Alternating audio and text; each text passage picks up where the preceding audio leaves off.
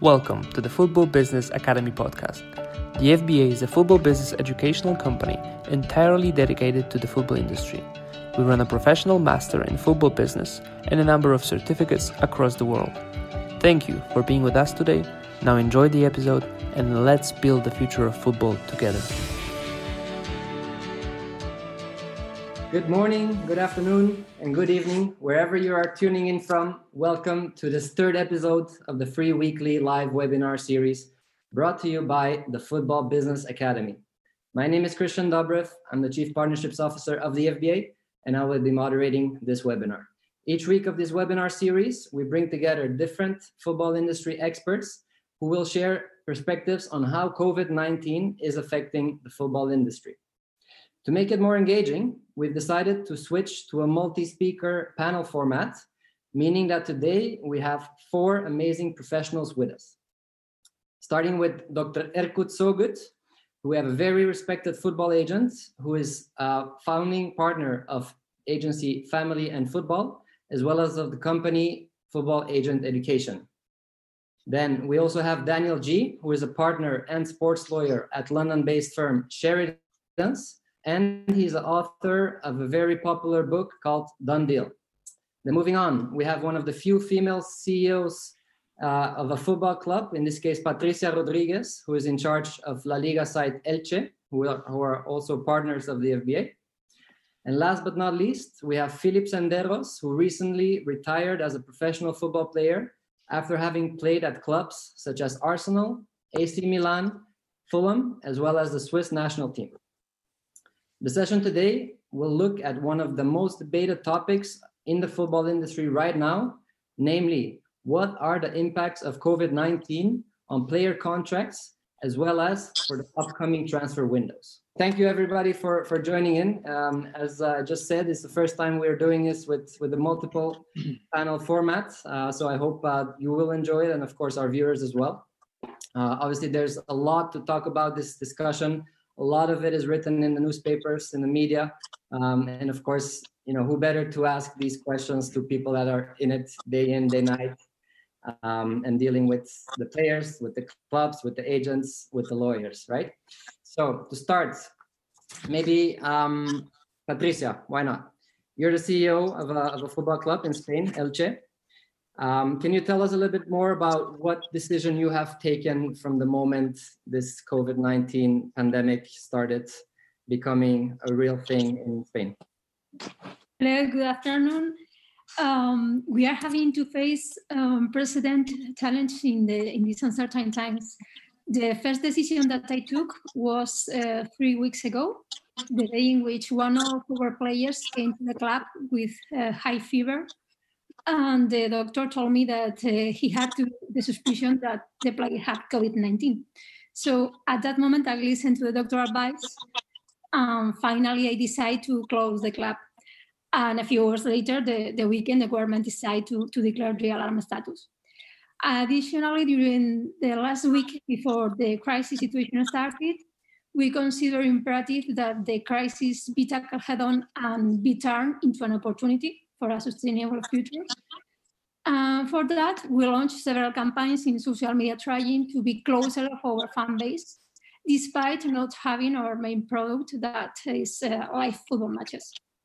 And finally, the key, uh, the need of balance and economic decision with the best decision at the sports level. Um, I think that this issue, I will explain it uh, later more closely. Of course, definitely. Thank, thank you, Patricia. And then maybe maybe I turn the next question to you, Daniel, since you deal with a lot of um, players' contracts, of course. Have you, in your lifetime as a, as a as a sports lawyer, seen any clauses that include a pandemic as a COVID nineteen in in the in the in the contract?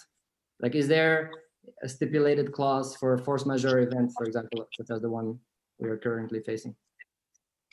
Yeah, I think it's a really good, uh, a really good and interesting question, Christian. I think the the, the, the basic position is um, for the contracts that I generally tend to advise on in relation to employment contracts, at least.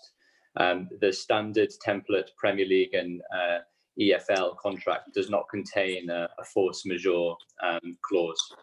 And that effectively means um, that if there is no force majeure clause, um, there are other types of, at least in the UK and England and Wales, particular legal doctrines. But I don't think everyone wants to hear all about these uh, legal doctrines. I think the, the the interesting and important elements to consider actually are what national governments are doing um, from a, a, national employment perspective, um, what FIFA is doing from a supranational perspective, and the guidance that they are ultimately providing, and what we have at least seen in the Premier League. And I know that Dr. Erkut will talk about this as well in his experiences across Europe. Um, is the PFA, which is the Professional Footballers Association, which is the representative, representative governing body for footballers they, as one of the stakeholders, are liaising with the variety of other stakeholders, including the Premier League, um, uh, national associations, and clubs, to try and see, firstly, if there is a way to be able to either defer salaries, to be able to reduce salaries for this period. But ultimately, under English and Wales law, employment law, it is not possible to make unilateral decisions. They have to be done if there is a a variation to an employment contract with the consent of the employees, and it is the same way with the consent of the players. And as you would have probably seen, I know everyone has their issues as well at the moment across lots of different jurisdictions, but there has been a, a strange narrative developing in the UK whereby politicians seem to be um, confusing topics and um, effectively requesting football players as opposed to any other people in the entire sector and industry to be taking pay cuts and suddenly the, the spotlight seems to be shone on football players. So, you know, obviously I'd welcome Dr. Erkut's thoughts on this, but it's um it's a strange time on a number of uh, a number of levels. Yeah. So, Dr. Erkut, um, you also deal with a, a, wide variety of football players, um, from the young ones who maybe have just signed their first professional contract, all the way up to the Mesut Ozils of the world, who obviously have uh, a very long career um, behind them already. What, what have been the, the reactions uh, in, in your player portfolio, if I can call it that? I mean, uh, first of all, thanks again for having us and sharing uh, this thing with all you guys together here. Um, it's a pleasure. And uh, for myself and for my players, is something new. First of all, this is something no one has dealt before. I mean, for everyone, it's a situation we are dealing for the first time. And uh, there's a difference of obviously between younger players and players who are already established and are there for the last 10 years and earning significant money and this is like but the players generally uh, because we represent players in austria in germany in turkey or in england. And when i talk to them so most of the players are really doing something at home right now. But this is the the time when they're really some of them has like from the clubs most of them actually a plan what they should do every day. So there's a, like a structure for them when they wake up. So they do some sports. They they some of them have a gym at home. So they can also go into gym. Some of them are the garden. They can do some running. So every one of them we, we are trying to focus on mostly of the weaknesses and trying to use this time okay what are you missing? Like what was something? What was your weaknesses? What what can we work on it? And mentally i think it's very important to be like in touch with them. So and talk to them and keep them like uplifted and positive and tell them like this will be over. Because you have to imagine for a football player i mean uh, the life changes rapidly like if you can't get out anymore and tra- you train every day you have your teammates and suddenly you're at home and you become really a father maybe if you have a boy or you know so you realize well, wait a minute like so it's not easy honestly for everyone. It's not just for the players also for the clubs. For everyone is a new situation and we have to all i think that what uh, dan said like we have to i mean deal this situation together.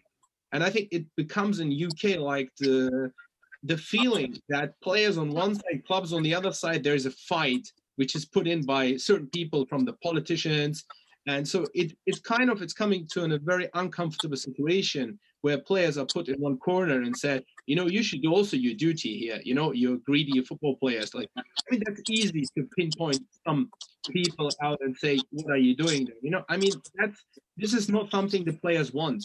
I mean, I've seen so many players. They do so many charity stuff. They help to uh, not just with football. Also, they do so much. Not just in the UK, for example, some players they have families abroad. They're helping there as well. I mean, players generally do a lot, and I think that's important to know as well. Yeah, definitely. Thank you. And uh, so then, Philippe, you uh, recently retired uh, from being a professional football player. So luckily, if we can use a word, you don't have to deal with any of this. But if you were still a player, how do you think you would have reacted to, to the situation? Good afternoon. Thanks for, for having me, first of all. Um, no, I think, um, of course, I've retired, but like everyone else, uh, we have to deal with this situation. And uh, first and foremost, I think um, we have to deal with it as human beings. Uh, we're not football players or doctors or um, any other uh, work. We we all uh, human beings, and uh, we all confined to our personal spaces, our homes, and, and we have to deal with the same problems at at this moment. So whether whether you usually play at the weekend or not um, doesn't really matter at this time. Um, so we have this responsibility um, in, in our society to behave the right way and and to to do good for for the others. Uh, a lot of people do already that, and um, and now uh, we're confined to our home, so we have different responsibilities that we have to do. Like uh, Dr. Erkut said uh, earlier, um, uh, to be a father is uh, is something I've been on the on the go for many years now, and and traveling and playing um, all over the world and and now I'm I'm I'm at home with my son and and my uh, baby and you know I've never spent that much time with uh, with my family. So in a way I'm I'm very thankful to that uh, to to be able to do that. But of course uh, this is my responsibility uh, to look after my family and make sure uh, everyone is fine. Um, it's not an easy situation for sure for for players who are currently under contract who have different um, um, contract situations and uh, and of course it, there's a lot of things going through uh, their mind i'm sure. Thank you philip. Um, going back to patricia then can you can you run us through the process that you you did with with the different players or i guess their their agents in, in your case? Like was it very different from one player to the other or, or was there like more of a collective decision making? Absolutely, I agree with Erkut because uh, the, the, now we have the situation like fighting between uh, clubs against players. I agree with that. Um, for me, it's perfectly clear that footballers are no different to, to the rest of society. But uh, regarding what is happening, it seems that some players find it difficult to understand that the current situation in which we are living affects the entire population and they are included in my opinion, the role of uh, that the Spanish Footballers Association uh, here in Spain is playing is uh, complicating a little bit the negotiations. Just yesterday, they released uh, they issued a, a, press release referring to La Liga's economic control measures. And I think that they are mixing different concepts and they denote a short-term vision. Uh, the clubs, we need to maintain the profitability of our companies. And the main part of the P&L of a club depends on player salaries. So if we don't have the same revenues as planned at the beginning of the season, we will need to adapt our cost structure. There are also players who are aware of the situation and uh, who firmly believe that uh, we have the responsibility to, to reach an agreement. And I think that at this point and in this vision, the educational level really influences the, the way of thinking. Uh, now we have tried to explain them that the salary reduction measure to re- reach with the players in the event that the season continue, it would be like a retention, a deferred income, uh, however, sometimes they are forcing the situation so much that in many cases there are uh, clubs in, in Spain that they are going to, to have to opt to apply the uh, temporary employment restructuring plan, uh, which is a, defer, a, definitive measure. But um, I'm sure that um, even the negotiations with them have been and continue to be difficult. I'm confident that uh, we can resolve the issue in the short term and uh, decide which percentage of the damage is assumed by the club and which percentage by, by the players. Thank you, Patricia.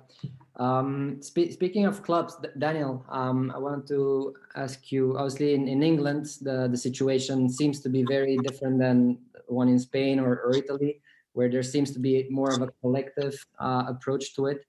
Um, what are the some of the best cases in, in England that you've seen in terms of clubs really taking you know the kind of leadership that uh, I guess the fans want to see in these challenging times and and taking actions even before the likes of the FA, the PFA, and the the EFL and the Premier League um, agree on.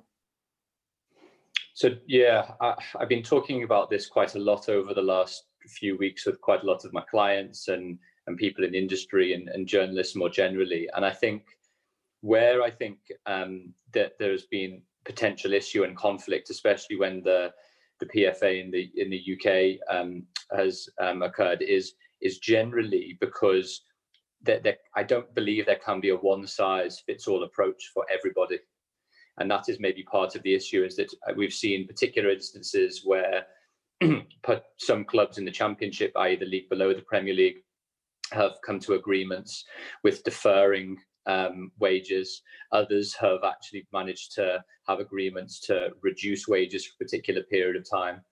And, and some of the issues around that and some of the, the reports and conversations that I, I've had is, in effect, if you have one body representing all players, um, there are going to be lots of different fits according to particular circumstances of the club. Now, I completely agree with what Patricia says, which is I think it is sensible to have um, uh, a grown-up conversation between the players at the particular club because each club situation will be very different. And I think what players are very concerned about one is whether um, if there are profitable clubs that they are employed employed for, that actually this is just um, something which might just not necessarily um, help the non-playing staff, but will just reduce the the club's cost base and make it more straightforward for them to um, keep on operating. Whilst also, there are obviously a number of clubs that are in significant financial hardship, um, and those individuals and those executives can have grown-up conversations again with the players, their representatives, um, etc. Now, what also complicates matters is there are depending on which country um, the the clubs and players are um, are part of, and the the tax and um, the salary and um, the particular employment schemes in place. Dr. Erkut and I were talking about this recently.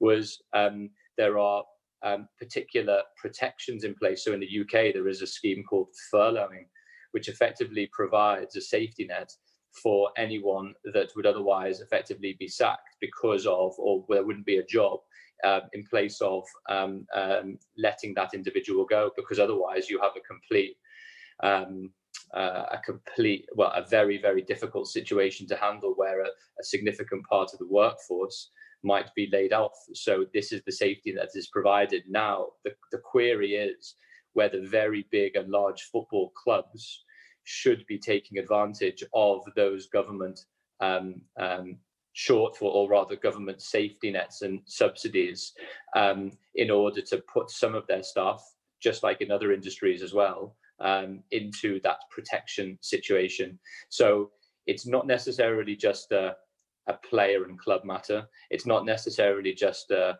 national governmental issue. It's not necessarily just a national uh, labour law and FIFA and jurisdiction issue. Um, it is all of those different combinations all interplaying at a time when the truth is there are a lot more significant issues going on in football, but we understand that this is one of a uh, is a significant industry, and hopefully, when things start getting back to normal, um, the authorities just in sports and just across other industries need to have a plan so that the economy, which you know it goes without saying, has dropped exponentially like since records began since the Second World War needs to start recovering at some point. So picking up on that, maybe for Erkut, um, obviously as an agent, you have a particular role to play because you stand between the club and the player. What, what's that dynamic like right now? Like obviously, you know, in, in football, um, a lot of trust is, is placed uh, towards the agents from the player side. At the same time, the club obviously have to protect their own interests as well how is that dynamic exactly right now in, in, in light of the COVID 19? I mean, um, I've seen different cases in different countries so far. So um, I can tell, especially for my players in Germany, it's club by club, and I've seen it's it's done very well so far. And uh, um, it's usually a deferral in the beginning because clubs react right away to a certain situation, which they say, look, we have to defer let's say 30%. I have a club where I have 30%. I have a club where I have 15%. Again, it differs of the club's financial and economic situation. So they're asking the players, we would like to pay that money towards end of the year or next year. And then they send an agreement and we look after this agreement with the players and we say and, and we and we agree. We say that makes sense. The clubs right now has some cash flow problems.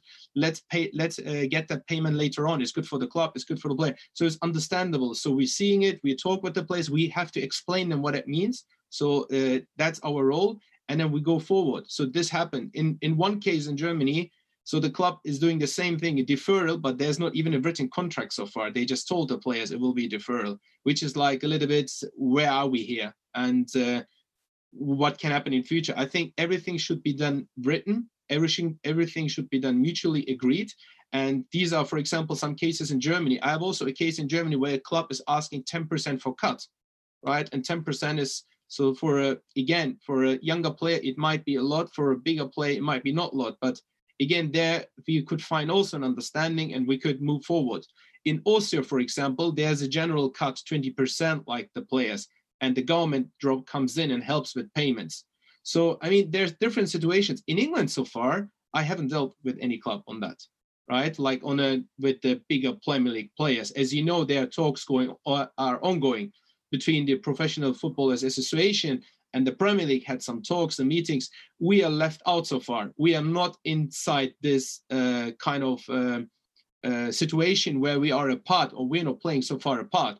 The players not either, and we're not too. So in the end, obviously, whatever happens, it has to will go through to us.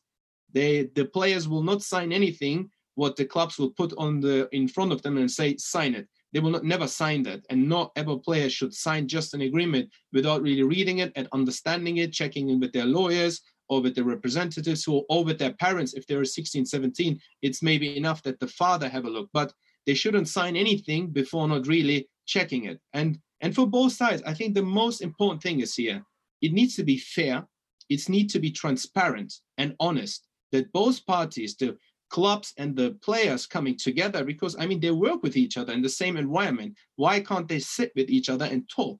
Why can't they explain the situation to the players or to the representatives? Because the situation right now here, I can talk about England, is not helpful. And then when politicians come into the game as well and telling the players should do their part, I mean, what are you politicians doing? For example, could be the answer. Uh, you can't even test the NHS people so far I mean, your role is, you know, protect the people in the NHS and not, or should we start talking about the richer people in this country than five, 600 Premier League players, right? I mean, it's a distraction. They're smart, they're politicians, we know what they're doing, we're not stupid, right? And the players are not stupid either.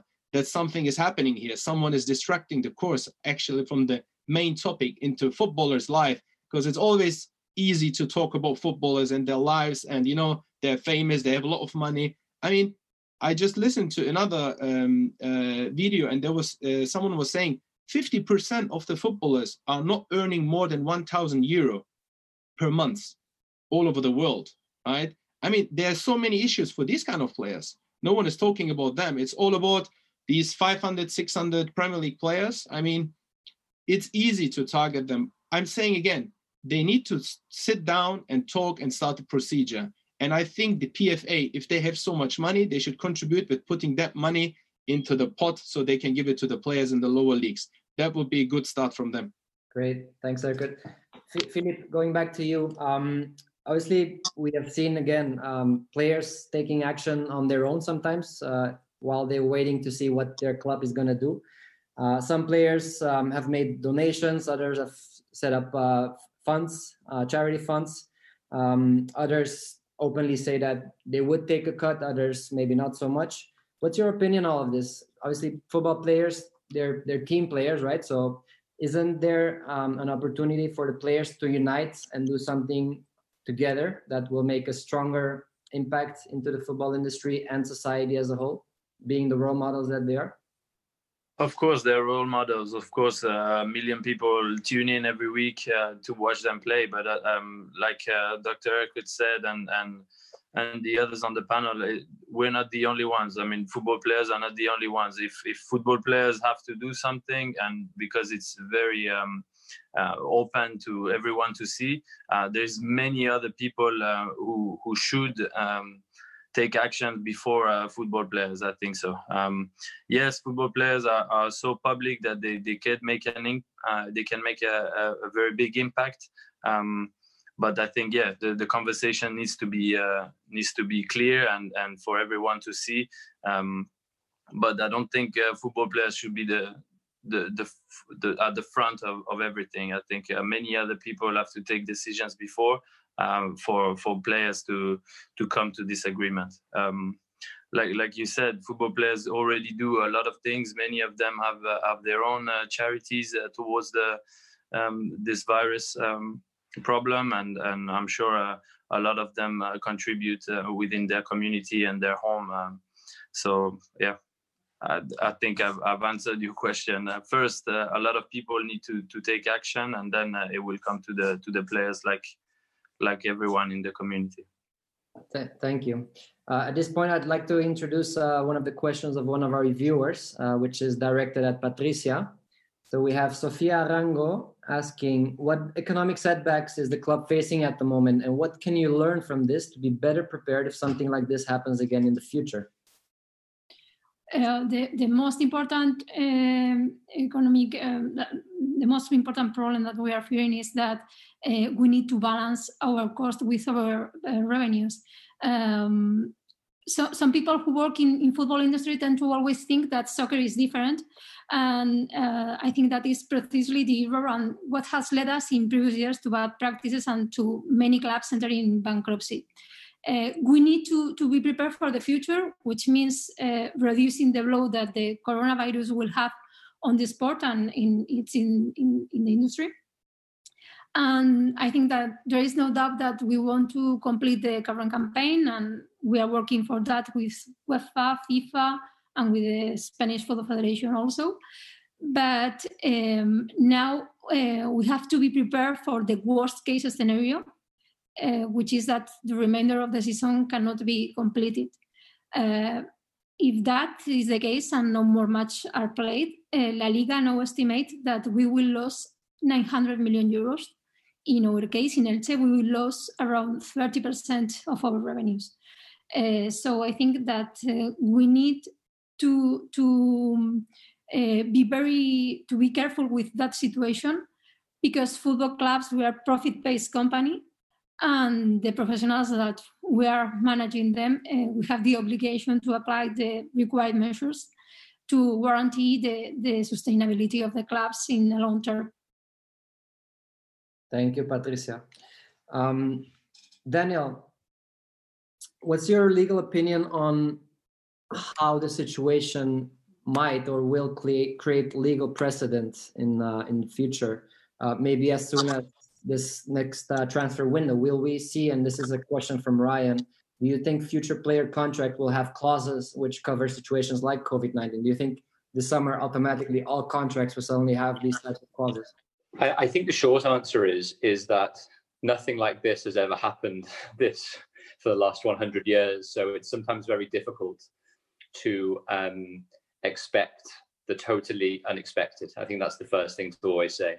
And back to your first question, Christian, it was sometimes you can have force majeure contracts which supposedly do cater for the unexpected when things can't actually happen.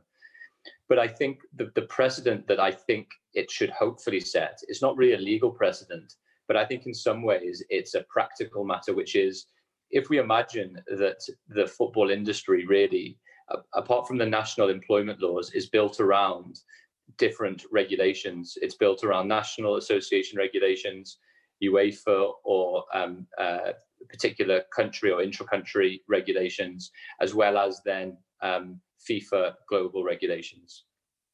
And as a result of that, a lot of the different um, parameters that are so traditionally accepted within the game, I believe, need to be flexible.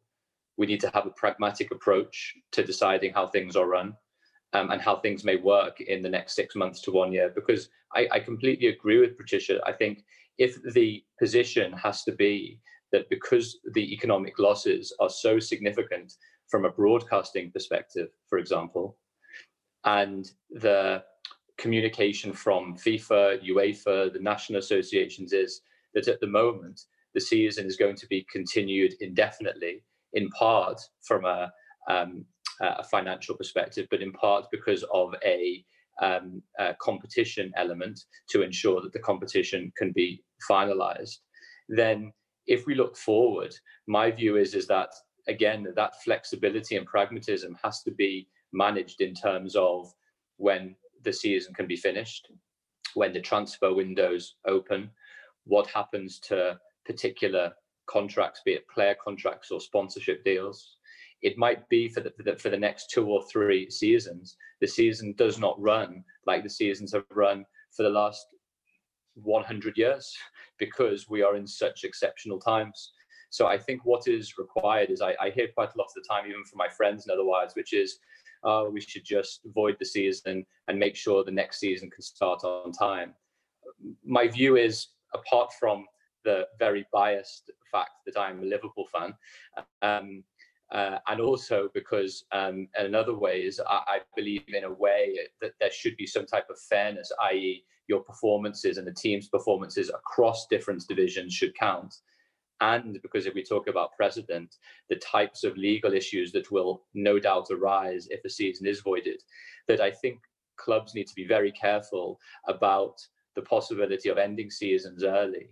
It may work in some financial and beneficial interests for them, but ultimately, what I think the football family needs to be doing um, is putting in place a process and a procedure and a framework which can obviously be varied because they are the very creators of that framework to ensure that in the short and medium term, um, the, the, the, the, the significant consequences of what is outside of everyone's control can be managed as effectively as possible because otherwise there if, if we live within the own our own boundaries of what we are used to then nothing will change ultimately this flexibility is absolutely crucial Erkut, for you a question from yours Brandley how do you anticipate dealing with contracts that are supposed to end before the end of the season? Sorry, can you say again? I just I just couldn't hear the first. So under the assumption that you know some of the leagues in which you have players um, that they might go longer than the 30th of June. How do you anticipate dealing with contracts that are supposed to end at the end of June? Are you gonna are the players gonna keep playing with their current club um, until the season is finished anyway? Will that be with the same salary as before? What if they had any, you know, future transfer potentially pending already? How, uh, how are you dealing with that? I mean, uh, again, that's very difficult to say because we don't really know. I mean, Patricia said as well, we hope that, and she believes it, that the season will go on and we play, and the players will play, and we will finish the season. And uh, obviously, the most of the contracts goes until end uh, end of June. So that means uh, for the part in July, there must be something in agreement between the parties. There where the players and the clubs will sit together and say this contract will be extended for one more month under certain conditions if there will be whatever that could be right? And uh, but i think it's need to be something written as well from insurances side and everything else legal side. I mean dan is more an expert here than me because if something happened i would probably need a lawyer like dan next to me so we would go to together and fight through it. I mean, no, I mean, honestly, it will really, we don't know it yet, how it will uh, look like. I mean, the clubs will be prepared, obviously, for that situation.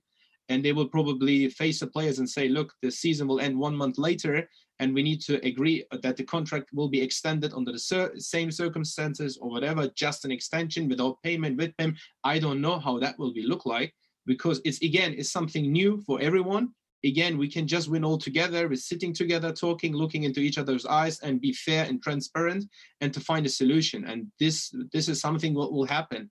I think like very important for the players is here christian to know like what will happen like because the players really want to be sitting there and will understand. And this is what we're lacking right now because it's just in the media, but it's not with the players or with the representatives, so no one talks with each other directly. I think it's the time that clubs and players they talk with each other directly and solve this problem, especially now in England, like like done in other countries.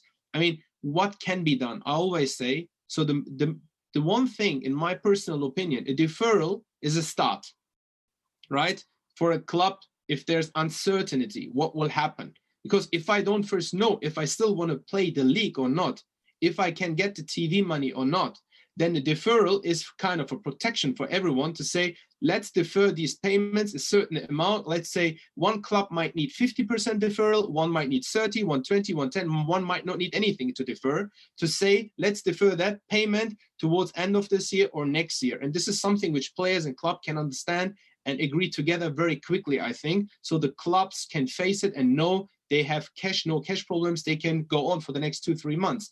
After that, I think step two, where clubs and the uh, players will come again to again and they can talk about the cuts if necessary. Because I think right now, agreeing on a cut is, in my opinion, I wouldn't recommend for my player to say you should agree today on a cut because I don't know tomorrow if the league will be played and the and the clubs will get the tier, can hold on on the TV money, on the sponsorship money, and so on and if there will be games will fans attend will fans not attend? What are exactly the financial impacts? What are, what is exactly the financial loss we the clubs will have? We can just see three to six months later.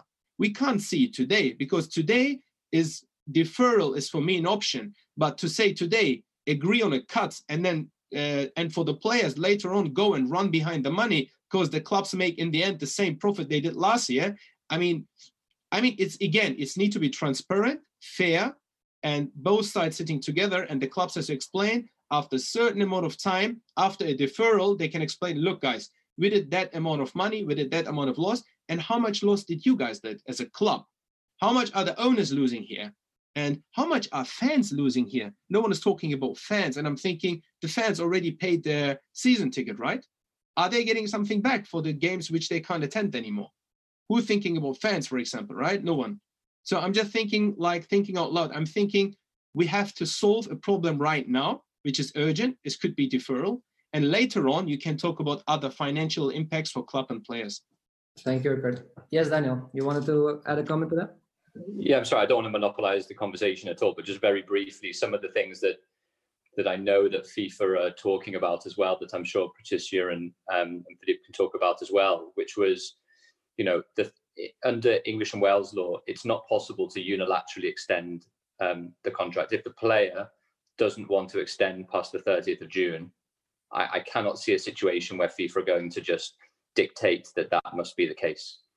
The flip side, though, and the practical flip side, is that if the transfer window hasn't opened for a free transfer agent and that player hasn't signed a pre contract, I can't imagine there are going to be too many clubs that are going to be willing to take that player on and potentially incubate a couple of months worth of wages before they can register the player for the new league, for the new league season, possibly, and not knowing when that will happen.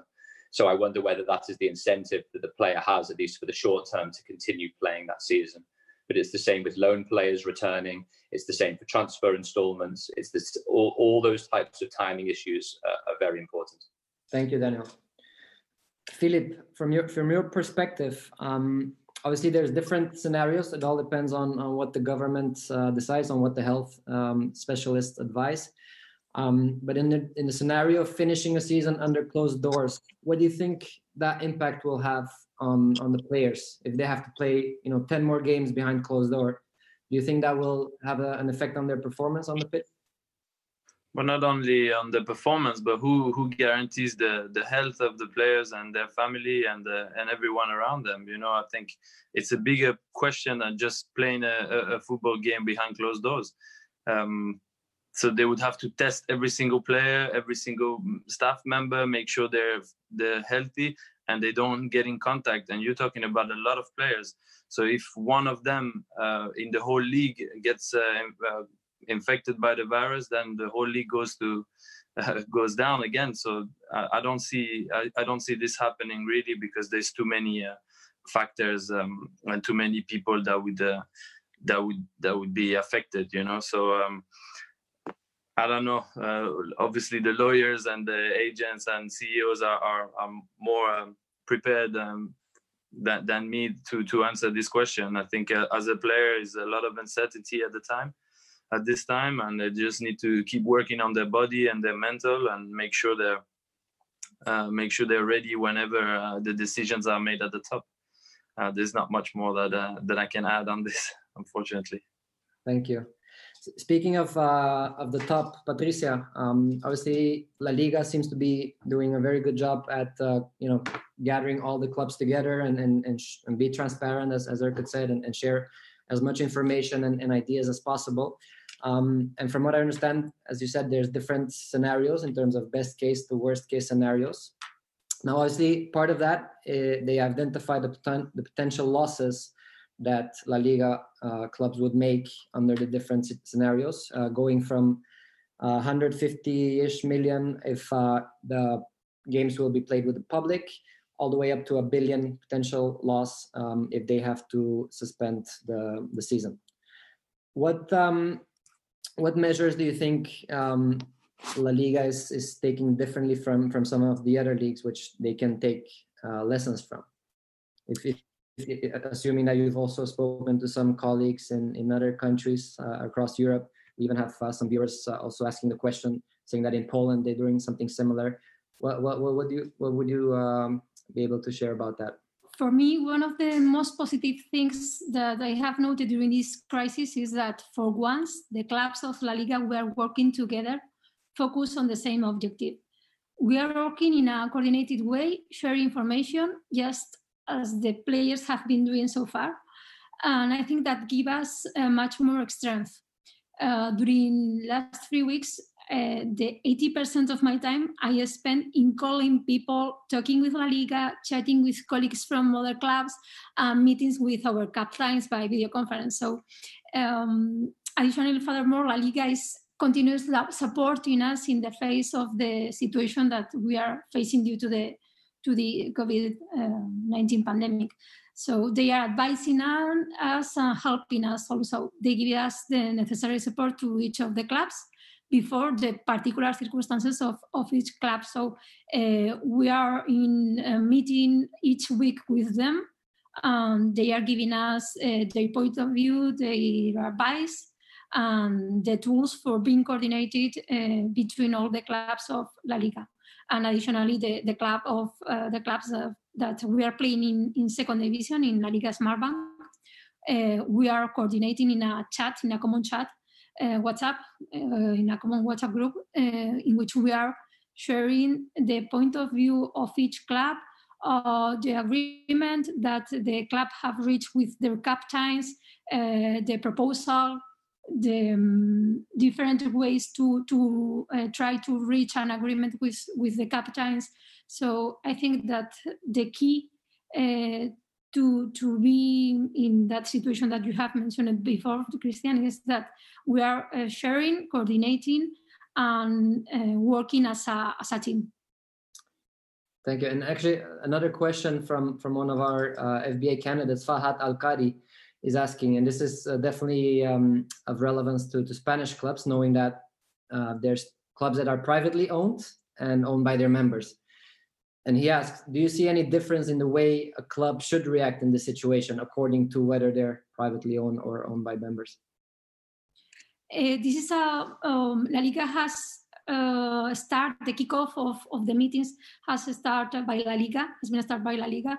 But after that, uh, some of the leaders of the clubs we have decided to uh, create a WhatsApp group to coordinate all of the strategy that we are performing in, in, in our club.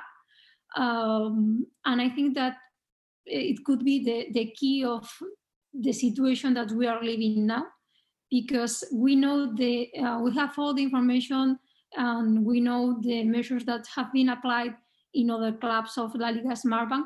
Uh, so in the moment that we are negotiating or talking with our captains, our teams, uh, we can explain them the situation in different clubs and they have also that information. But uh, until this moment, in, in some problems before that we have uh, uh, before, we didn't have the information about the situation in other clubs because because the collaboration between the clubs is not uh, so easy.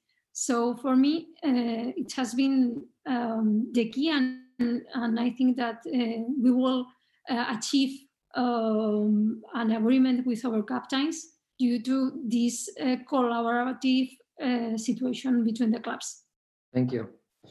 Um, Erkut, back to you Um, obviously, as as you mentioned it yourself as well, and, and, as everybody knows, a lot can can change in the next few months. It all depends on on how um, we we we manage to stop this this virus spreading, basically, uh, and obviously what measures are taken by each government. But putting yourself into August 2020, okay, let's assume that the leagues have finished by then, and uh, and that the transfer season is is going. Um, there's several uh, of our viewers asking you the question do you already expect because of the probable losses that clubs will face do you already expect a, a significant decrease in transfer fees and by extension also player salaries? Do you, do you think we, we're going to see, see a big reduction in what football clubs and, and football players were used to until now i mean um, again it will depend on the situation of the clubs by that time i mean if the games will be played and the clubs can see, okay, they made some loss, but not that much loss, I think the game will go on as it is now. So, but if the clubs coming into a situation, they lost a lot of money, and obviously they will plan the next season in a different way they played before. So there will be, that means they will not spend much money anymore on transfers. They will rather look into situations where they might do loans more than buy more I think it will more a season where a lot of loan of players will happening because of the uncertainty for the clubs. They will be less risky, I think. Uh, especially now, what happened, they will plan more carefully, I think. But maybe it will help also for certain clubs to be more careful in future, anyways, with their finances. Where a lot of clubs are in debts because the way they mismanage their clubs, not just in England, it's all over the world and uh, I've just read today again, there's one club in Championship in England has 40, 50 million lost because of uh, wrong transfers and high salaries for players. So again, uh, this will maybe change some clubs in a right way, and they will start thinking more like, uh, like in an economic way to you know. And and for some owners, they might don't care, right? Simple than that. If they lose 50 million or 30 million, it's more prestige for some owners of football clubs, they want to run, want to win a trophy. They don't care about if they lost 50 million or 200 million. They want to have in the end the trophy because that club is for them as a gaming center, like playing PlayStation. So we have also that kind of. We have to know that for some people is different. We have members-owned clubs where obviously the members are carrying the club. There's a different situation than for some owners who really want to win something. Of it doesn't matter how. So I mean, still there will be owners outside this will not shake them.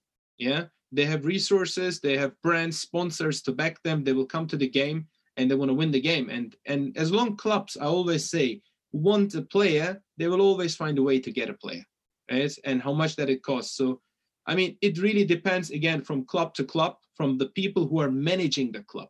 It's so important that who is behind the management in that club, what kind of ownership is there, what are their goals. And from that point, in some clubs, nothing might change. In another clubs, a lot will change. So for us, it's just to see how things develop. It really depends on the financial situation of the clubs in the next few months. Daniel, you, you mentioned FIFA um, a number of occasions before. What's what's your anticipation of the the transfer window mechanism? Right, um, obviously across Europe, a lot of countries have a very similar window. But in light of COVID-19, maybe it may, may well be that certain countries have to wait a lot longer until they can actually uh, finish their season and as such start doing transfers. What do you suggest or what would you do if you were at FIFA deciding right now on, on how to establish the, the next transfer window? Well, all, all I can say is there's a lot cleverer people than me at FIFA. Um, Emiliano and others that are doing um, a very good job in the circumstances. But I think um, again, if I just go on the flexibility point, I, I what, what I don't think can be discounted is if, for example, there may be the requirement for significant movements of capital, it might well be that, for example, there are a number of clubs in financial need to receive transfer fees. Um, and that redistribution of income becomes very important at certain times. So um, I just wonder whether, again, in the interests of flexibility, that although we understand that, and I know that the Premier League, for example, has gone back to the window finishing at the end of um, the potential window finishing at the end of August because they didn't want um, the window to conclude by the time the season. They wanted the window to conclude previously by the time the season started. My view, perhaps, is that what may happen for this, if not um, um a few windows' time, is for the window to go on um, uh, to, to a particular point in time whilst the season is already underway. And it might be even a little bit longer into the season. Now, does that potentially cause some issues with players transferring um, whilst playing for a particular club and then playing against their club a couple of months later that they were previously at? Quite possibly. But again, these are all constructs that can be changed accordingly. But again, I, I say again, the important element to also consider amongst this is the, the financial capital flow need, the need to ensure the integrity of the competition remains intact, and the need to ensure um, some type of regularity of approach. Now, I, I know that FIFA are looking at this in quite a lot of detail at the moment now. Ultimately, I believe the main driver for a lot of elements is to try and push back the end of the season so that the worst types of financial consequences um, of a lack of broadcasting deals and lack, lack of financial money as a result can be mitigated. And if that can be the case, just like the question you asked, Dr. Erkut, come August, and that most of the seasons, please God, might have been able to be um, concluded um, by August or September time, um, then people can look ahead to what system they can put in place for that transfer of registration. And if that flexibility allows for a longer open registration transfer period, then I think that has to be something um, to be considered. Thank you. And, and, and just another question. It's slightly off topic, but I think you, you have a lot of um, interesting insights to share on this as well. Um, it's from another FBA candidate of ours, Stefan Buskovic. He's asking whether an extension of the season due to the COVID 19 um, could impact the, the sponsors that a team plays with. For example, your Nikes and Adidas of the world, if they're due to expire on the 30th of June, what would happen if they have to play matches in, in July? Yes, and we there's this exact situation with Liverpool FC at the moment. So you'll have seen the the dispute with New Balance um, about um, their matching rights provision. And one of the elements that has come as a result of that is that because New Balance's deal is reported to expire on the 30th of June, with Nike taking over as a result, there was certainly a question mark over whether if Liverpool were and any other team were to continue the season after um, July the 1st with a previously expired um, kit deal, whether um, that team would be playing in the new apparel manufacturer rather than the old apparel manufacturer. So it seems, at least from the reports, as to the Liverpool Nike New Balance issue, is that um, that Liverpool won't necessarily be wearing the Nike kit from the first um, of July onwards. But again, um, it brings into play lots of difficult issues. It might well be, for example, that um, if, for example, the season is being able to be extended, um, but the, the sponsorship deal is only until a particular period of time at the end of the season, depending on what the wording says. It might well be that a club needs to get a new sponsor in for that particular period of time.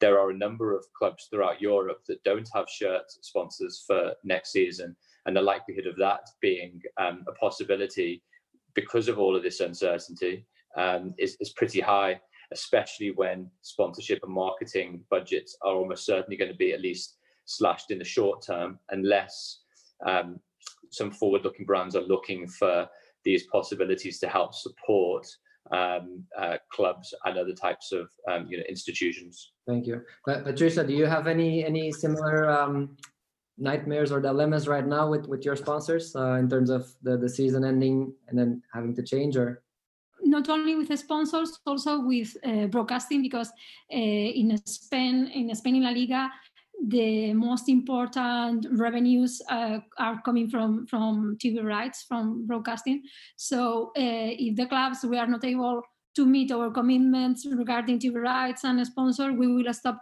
receiving income this season and we will have less money available for next season for paid players transfer and for salary negotiation. So uh, I'm confident that uh, football can restart in the months to come with conditions detected by public authorities. And I believe that um, any decision of abandoning domestic competition is at this stage premature and and uh, we will work to protect the integrity of the competition and, and follow the advice given by authorities. But uh, we need to continue playing and, and, and finish the, the season. Thank you. And, and, and if I can follow up um, with a question from Jordi Mestre, who's following our, our webinar on YouTube. Um, could the situation, because you mentioned before that La Liga clubs seem to be very uh, cohesive right now, um, could this situation lead to an improvement of the relationships between clubs in La Liga and maybe help leaving the traditional mistrust behind? As we all know, clubs, they're very competitive on and off the pitch. Do you think that there will be a lasting positive effect in terms of the relationships between clubs, or do you think as soon as things get back to normal, clubs will try to find their competitive advantage again uh, in different ways? I think that I think that we will um, improve our relationships because uh, we need uh, the the clubs that we have in in La Liga, and we need to work together in order to to have uh, better conditions and to try to negotiate better with our players. Uh, I think that we need to to uh, learn from our players. They are always together and they are always uh, trying to discuss between uh, their colleagues from other teams, and we need to, to do the same uh, and try to to share our knowledge with our colleagues from other clubs and, and try to, to doing our best uh, for improve the management of the clubs. Okay, thank you, uh, Patricia. Um, Philip, from a, from a player's perspective, obviously, um, a few interesting questions again came up. So on one side, if you're a club player, um, let's say you're at Ar- Arsenal right now, you're in eighth or ninth position, five uh, points behind um, a European position. What would it mean for an Arsenal player right now to not potentially not be able to finish the season and therefore not qualify for a European competition? Well, regardless of the virus or not, it's uh, it's not a good situation, of course, for Arsenal to be in, um, especially uh, uh, with the way it's gone. But um, Arsenal were on a, on a good way, and and I think uh, with the the end of the season, they could have caught uh, maybe a, a, place in Europe.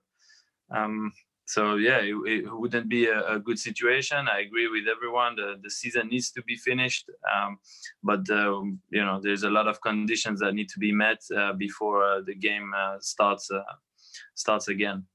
Um, uh, as a player, yeah, it will condition a lot of things. Also, the the fact that if you're in Europe, you're you're not in Europe. Um, what what is your contract situation? It, it will affect a, a lot of things for sure yeah. And and uh, just um, for for for a second going to the, the, national team competition side obviously you played almost uh, 60 times for the swiss national team. Let's assume that you were due to play euro 2020 which as you as we all know is now uh, postponed until next year. If you're a retiring player and you had your hopes up on, on on playing in euro 2020 would you have taken the decision to extend your career one year longer just to be able to play that competition that's personally, you mean, or yeah, eh, probably, probably. you know, uh, I mean, it depends. If the body uh, allows me to, I would have continued. Um, uh, I was clear with myself before, uh, you know, the end of um, of the first half of the season in Switzerland. I was clear with myself that um, that was enough for me. So I took the decision way early before the virus. Um, but yeah, it, it, might if I, if I if I would have said in my head I'll, I'll continue and finish the season, it would have uh, the virus probably would have told me yeah that's a good time to to finish your career right now you know but uh, it wouldn't have been an important thing of course. Um, the importance uh, of of health of everyone is is is, um, is the first thing so. Very true. Thank you philip um, then to wrap up, I would like to ask each and every one of you um, two questions uh, with a relatively short answer from each, uh, just to just to end things. Um, so maybe Erkut, you can start, and then the question will be the same for for everyone, right? So, in your personal opinion, first of all, do you think all the leagues should be terminated, whichever the time frame? Um, and second, how do you think COVID nineteen will have an permanent impact in the football world? What do you think will never go back to the way it used to be? Um, I I think the leagues should go on definitely because I think it's very important that uh, the players and everyone else, like in in every country, football is the biggest sports in the world, and people love football. It's not just for the ones who are playing football; it's also for the ones who are watching football. It's something positive, And if the health and security is there, then they should definitely resume because it's people looking forward to it, watching again football, talking about football. Football is such a big part of their lives. And not just for the football players and for the clubs, it's also for everyone else in the country. Therefore, I hope and I believe as well the leagues will be gone. They will play the leagues even later, one, two months. Everything will be postponed for one season. It's not such a big deal. I mean, like we're making this such a such a such a big deal as well. I mean, we just play one month later or two months later, and the transfer window might be shorter or even longer. So everything will be fine, I think, in the end. It, and people need that, and the players need it as well. And uh, secondly, if COVID 19, what kind of impact on a long term? I think, as I said, for certain clubs, it will change them, right? And um, and it will not just change club; it will change like players as well, and the families. It will change everyone because people are now going back to the normal things like washing their hands, which should be normal anyways right? As if it's something very new. We should wash our hands 20 seconds with hot water. This is something we should be done anyways. Like people are getting like more, thinking about these things. It changed people. It changed behavior, and uh, and I think in football it will change certain clubs, but certain clubs it won't change. They will just go on because there will come new owners, new investments. It will just go on. They will have new fresh money. I mean, what will happen is will be helpful. We haven't talked about it at all. I think financial fair play rules will be postponed somehow as well. I think UEFA will react or have already reacted to the financial fair play rules that clubs can actually go more in depth in the next few years, which will be also helpful on the club side. I mean, like I'm always I can talk more on the Premier League side now because I'm here in London, I live here, and I say clubs are not in a very that bad position as if they're showing themselves right now. Most of them are profitable clubs lots of them have a lot of cash reserves, right? They have uh, already got the TV money, so in case they might have to pay back, but it, probably they don't need to pay it back. And some clubs using a furlough, putting their employees on the government, so the taxpayer even paying their employees, which is also they're using the government. They will use the UEFA for the financial fair play. So I mean, for the players, I'm just talking on that side. They should be very careful what they do to what they commit especially here in the Premier League with certain clubs. Every contract is different, every circumstances is different. Some contracts are more based on performances.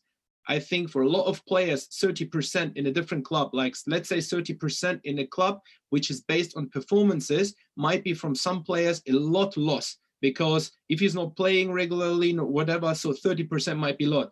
But if if someone's salary is not that much on performances, where the high base salary is high, 30% might not be that much. So as I'm saying is every case needed to be talked by the club and the players and, and the representative directly to find honest and transparent way to move forward. Thank you very much, Erkut. Daniel, same two questions for you. Yeah, I mean, I think I've talked too much already, so I'm going to say very brief. Um, I'm going to say, uh, yeah, hopefully the season will be continued to a, a close. And, and, I just think more philosophically, I think the world will change after this. I don't think it's necessarily just um, football. And I think one of the things to consider is maybe the um, the escalation or the increase in um, um, the way that people are consuming content. I mean, all of us didn't really know about Zoom until about three weeks ago. Never mind use it. Now it's uh, an infinite part of our day-to-day world. So um, I would say, yeah, I think there's going to be significant changes um, to the way that uh, life is carried out post COVID. But I think this is um, we're here for the the long ride on here. I'm not sure there's any short term easy solutions. Thank you, Daniel. Philip, same question. Do you would you uh, like the seasons uh, finished, and uh, and what do you think will permanently change uh, in the world of football after COVID nineteen uh, is past? Yeah, I'd like the the seasons to be finished, um, but obviously a lot of criterias need to be met uh, before to, to, to consider the health and safety of, of everyone involved. I mean, if they talk about playing the games uh, behind closed doors, everything needs to be put in place uh, to make sure um, the, the players' security and, and health uh, is kept. Um, and then um, the other question about um, what, what COVID-19 will, how it will affect uh, our daily life. I think it will it will affect uh, everyone um, in their daily life, uh, not only but from washing hands, but also uh, I, I, go back to the, the, previous answers and how we live our life uh, in general. I think um, I'm someone who's, who's been traveling a lot in the last uh, few months. I've been going here and there all over Europe, and and I'm definitely um, reducing my travels um, as much as I can, uh, and and I will in the future because because we have Zoom now and we have other opportunities to to do these things from home, and I will try and keep more contact with people uh, through uh, in, into my house. So that, that's what I'm gonna continue doing, and I'm sure a lot of people will take those measures. Okay, thank you. And Patricia, I started with you, so I'm going to finish with you. What What are your answers to these two questions? Okay. I believe that uh, leagues should be continued until the, the end of the season, following the advices given by authorities. And um, during these these uh, last three weeks, I've been observing emerging consumer trends and behaviors, and I think that uh, the sponsorship activation will change and it will become more digital based on social media. Uh, the second one is that the salaries of players will decrease. And the third one, uh, the way in which people consume content. Esport is on the rise, uh, with people turning into everything from Counter Strike to League of Legends. Um, viewership on Twitch is up, I think that during the last uh, month in March is up to 30%. So uh, I think that uh, we will experience and we will note after COVID-19, we will note several changes in, in sport and in football industry. Great. Thank you, Patricia. Thank you to everyone, Daniel, Erkut, Philippe, and Patricia for uh, sharing some of your incredible day-to-day insights uh, with, with our audience. Uh, I'm sure that a lot of them um, have a lot of answers, que- um, ans- a lot of questions answered. At the same time, I'm, I'm, I'm of course aware that a lot of uh, questions haven't been answered for so for those of you that want to connect directly with patricia daniel and erkut i know that they're on linkedin so just search for their name on there and i'm sure that they'll be happy to connect and, and follow up with them. Um, for everyone else again thank you so much for being with us. Thank you everyone for for spending this time with us. Um, have a good evening and stay safe. Thank you for listening. We hope you enjoyed it and make sure to follow fba on our social media channels to not miss out on the next episodes coming soon. See you next time.